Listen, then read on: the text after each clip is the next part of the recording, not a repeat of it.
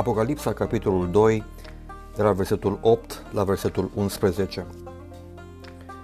Îngerul lui bisericii din Smirna scrie Iată ce zice cel din tâi și cel de pe urmă, cel ce a murit și a înviat. Știu necazul tău și sărăcia ta, dar ești bogat. Și bat jocurile din partea celor ce zic că sunt iudei și nu sunt, ci sunt o sinagogă a satanei. Nu te teme nici de cum de ce ai să suferi. Iată că diavolul are să arunce în temniță pe unii din voi ca să vă încerce și veți avea un necaz de 10 zile. Fii credincios până la moarte și îți voi da cununa vieții. Cine are urechi să asculte ce zice bisericilor Duhul. Cel ce va birui, nici de cum nu va fi vătămat de a doua moarte.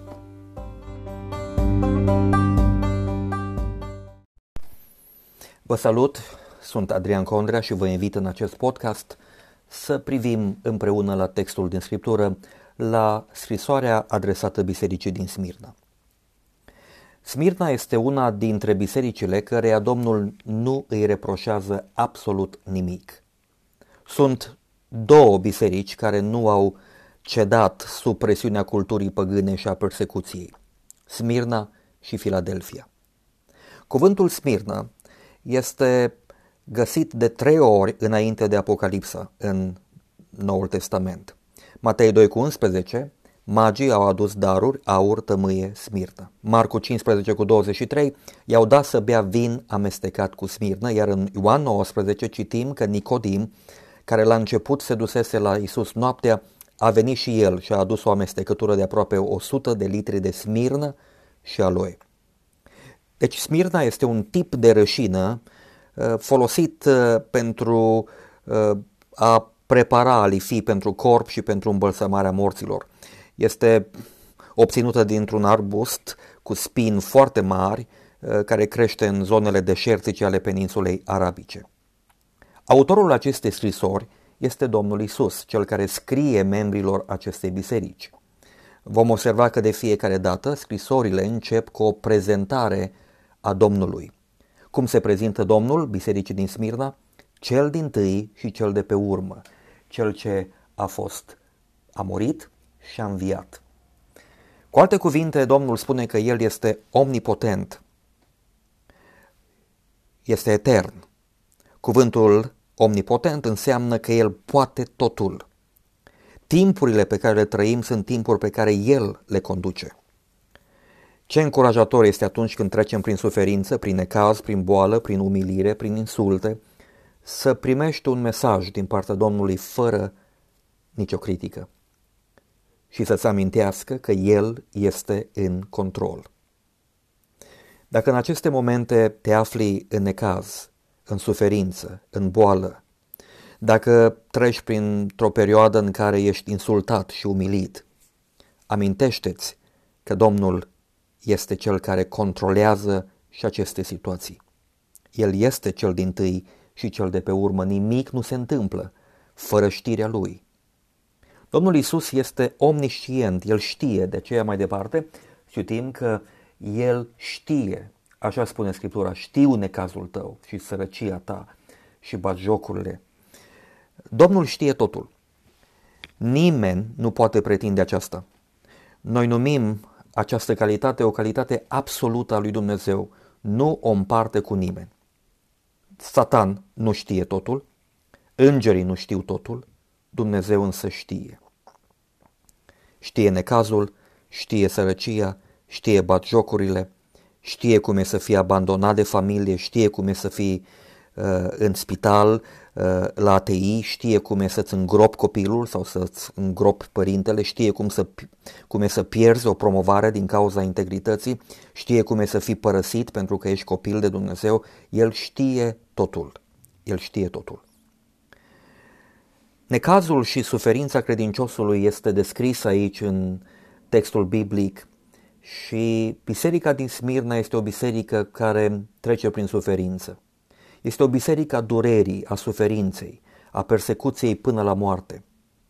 Cristalele de smirnă trebuiau zdrobite pentru a-și răspândi mirosul extraordinar de îmbietor, la fel cum și creștinii din Smirna au fost zdrobiți, iar mărturia lor a fost una extrem de frumoasă, de parfumată. Marele Imperiu Roman a realizat pace pentru cetățenii acestui imperiu. Orice cetățean care făcea parte din imperiu putea să-și conducă propria afacere, să-și îngrijească familia, să călătorească în siguranță, grație sistemului roman de protecție. Marea a fost curățată de pirați, drumurile au fost pavate, iar bandiții au fost încătușați. Nu era dificil, deci, să-ți arăți recunoștința față de imperiu sub forma unei închinări. Bineînțeles că la început această închinare, drept mulțumire, a fost spontană și voluntară. Apoi a fost oficializată, iar conducătorul imperiului considerat zeu, Dumnezeu. Apoi Domitian a făcut această închinare să fie obligatorie. Smirna este primul oraș care s-a aliat cu Roma. În anul 25 înainte de Hristos a construit un templu în cinstea cezarului și a devenit centrul închinării imperiale. În Smirna a fost conceput un proiect de lege. Orice cetățean care trăiește pe teritoriul imperiului este obligat prin lege să aducă un dar, să plătească o taxă și să ardă tămâie declarând pe proprie răspundere că Cezar este domn. Certificatul primit spune așa, noi, reprezentanții cezarului, am fost martorii închinării tale. Certificatul era datat și semnat. Și apoi puteai să te închini oricui, oricărui Dumnezeu doreai. Când creștinii au refuzat să facă aceasta, au fost numiți atei și erau condamnați la moarte. Cred că în urechea acelor creștini răsuna versetul din 1 Corinteni 8 cu 6. Pentru noi nu este decât un singur Dumnezeu Tatăl, de la care vin toate lucrurile și pentru care trăim și noi, și un singur Domn, Iisus Hristos, prin care sunt toate lucrurile și prin El și noi. Trei motive de suferință au avut acești credincioși din Smirna. Textul biblic ne spune, știu necazul tău, spunea Domnul acestor creștini. Cuvântul folosit aici pentru necaz este un cuvânt rar întâlnit în Noul Testament și înseamnă presiune. Imaginați-vă un om căruia îi se pune un bloc de piatră în spinare și acesta îl apasă tot mai mult și e tot mai greu. Acest cuvânt este folosit de Domnul Isus atunci când spune în lume veți avea necazuri sau presiuni. Este presiune fizică, economică, socială, religioasă. Uneori credem că noi suntem sub presiune. Uneori credem că marele necaz al nostru este că ne-am născut în România sau că avem un serviciu prost plătit sau că politicienii noștri sunt corupți. Aș vrea să vă spun că conform International Bulletin of Missionary Research, 480 de creștini în fiecare zi, în fiecare zi, 480 sunt martirizați undeva într-un colț de lume. La finalul acestui podcast, 20 de creștini vor fi intrat deja în glorie pentru că au refuzat să-L renege pe Domnul Isus ca Domn al vieții lor. Și Domnul spune, știu necazul tău. Apoi, știu sărăcia ta. Noi românii spunem că o nenorocire nu vine niciodată singură. Iată că pe lângă necaz a apărut și sărăcia. Sunt două cuvinte în limba greacă care descriu sărăcia. Penia, noi avem cuvântul penurie sau lipsă, este descrierea unei persoane care muncește cu greu să-și ducă existența. Este sărăcia unuia care lucrează din greu. Iar al doilea cuvânt descrie pe cerșetorul care este sărac pentru că nimeni nu-l angajează, nu are ce lucra și unde să lucreze. Acesta este cuvântul folosit aici. Pentru că fiecare meserie avea altarul și zeul păgân care patrona acel meșteșug, nimeni nu se încurca cu acești creștini care nu doreau să se închine acestor idoli. De aceea, de multe ori creștinii trăiau în sărăcie. Apoi Domnul spune că știe batjocurile. Avem presiuni, avem sărăcie Și al treilea motiv este batjocura. Cuvântul înseamnă blasfemie, defăimare și creștinii din Smirna erau supuși acestor batjocuri, oameni care își găseau plăcerea să-i apese, să-i umilească. Oriunde se înființa o biserică, iudeii în special făceau scandal și îi batjocoreau pe credincioșii, cei care credeau și își puneau încrederea în Domnul Isus Hristos. Numai că vine încurajarea Domnului acum. După atâta suferință, credincioșii din Smirna sunt gata să audă și vești mai bune. Probabil că ei așteptau cuvinte de genul nu te teme nici de cum, suferința s-a terminat. Dar Domnul iată ce le spune. Nu te teme nici de cum, de ce ai să suferi? Iată că diavolul are să arunce în temniță pe unii dintre voi ca să vă încerce și veți avea un necaz de 10 zile. Domnul le spune că urmează noi suferințe. Le spune, nu te teme, de ce vei suferi în continuare. Nero a umplut închisorile Romei cu credincioși și credincioase. Au fost legați pe stâlpi, acoperiți cu smoală și li s-au dat foc. Sunt mărturii ale creștinilor care au îngenunchiat în arenă rugându-se pentru persecutorii lor, în timp ce taurii sălbatici se năpusteau asupra lor. Sunt relatări istorice care descriu soldați romani care privesc înmărmuriți cum acești credincioși mor pentru Domnul lor Isus Hristos. Soldați care stau de gardă în arenă și deodată își aruncă săbile și sulițele la pământ și devin credincioși Domnului, pentru că au văzut felul în care creștinii mor. La rândul lor și ei își vor da viața pentru Domnul. Domnul Isus dezvăluie în textul biblic, în textul nostru, adevăratul dușman din spatele acestor suferințe. Diavolul are să arunce în temniță pe unii dintre voi. Este diavolul. Dar Domnul încurajează și le spune că suferința este limitată ca și scop și timp. Pe unii din voi și veți avea un necaz de 10 zile. Cu alte cuvinte, necazurile nu sunt veșnice. Este exact cum spune cântarea, nu norul este veșnic. Necazul este limitat. Iar Domnul nu este distant în încercările noastre. El nu ne avertizează și apoi pleacă lăsându-ne să ne chinuim singuri, ci ne oferă promisiune și ne oferă pace în suferință. Când vom trece prin suferință, El va fi cu noi. Atunci când se adresează Domnului Saul și îi spune Saule, ești un vas pe care l-am ales ca să duci numele meu înaintea neamurilor, înaintea împăraților și înaintea fiilor lui Israel și vreau să-ți arăt tot ce trebuie să suferi pentru numele meu. O, și cât a suferit Apostolul Pavel!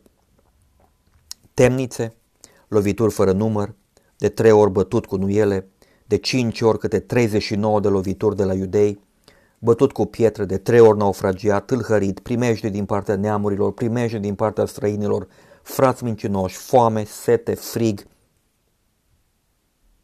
Iubiții mei frați și surori, stimați prieteni și ascultători al acestui podcast, dacă aș face o invitație la pocăință și dacă v-aș chema să vă împăcați cu Domnul, dar v-aș spune că decizia pocăinței dumneavoastră va fi însoțită și de suferință, ați accepta invitația.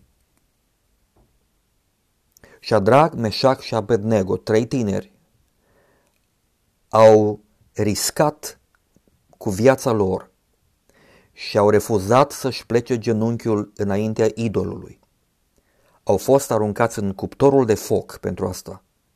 Și înainte de a fi aruncați au spus cu curaj, chiar dacă nu ne va păzi Domnul și chiar dacă nu ne va scăpa, noi nu ne vom închina acestui idol.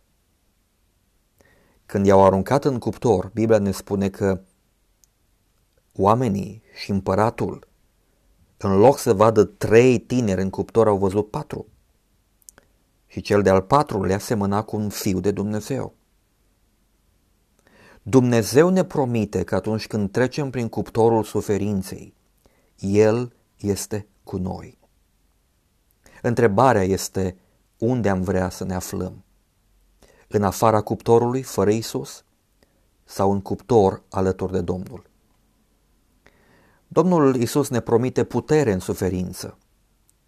Prima moarte este moartea fizică, este inevitabilă. A doua moarte este moartea eternă.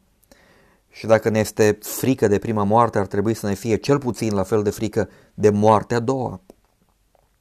Iar apoi Domnul Isus nu doar că ne promite pace în suferință, nu doar că ne promite putere în suferință, dar Domnul Isus ne promite răsplată pentru credincioșia din timpul suferinței. Fii credincios până la moarte și îți voi da cununa vieții. Vocea martirilor a relatat acum câțiva ani despre un incident într-o biserică clandestină din China comunistă. Oficialii statului au dat buzna în această casă, în care un grup de 30 de copii făceau școală duminicală. Au înghesuit copiii într-o dubă și au dus la secția de poliție. Părinții au început să alerge și să urmărească duba disperați până la secție. Chiar dacă copilașii au fost la început speriați, unul dintre ei a început să cânte și în curând toată duba răsuna de cântece despre Domnul Isus.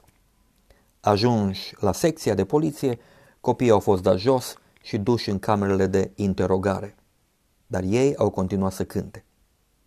Condiția pentru a fi eliberați a fost, a fost să scrie de 100 de ori pe o coadă de hârtie nu cred în Isus Hristos. Nu cred în Isus Hristos. Copiii au primit foile și au început să scrie. Ce au scris? Au scris următoarele propoziții. Cred în Domnul Isus astăzi. Cred în Domnul Isus și mâine. Cred întotdeauna în Domnul Isus.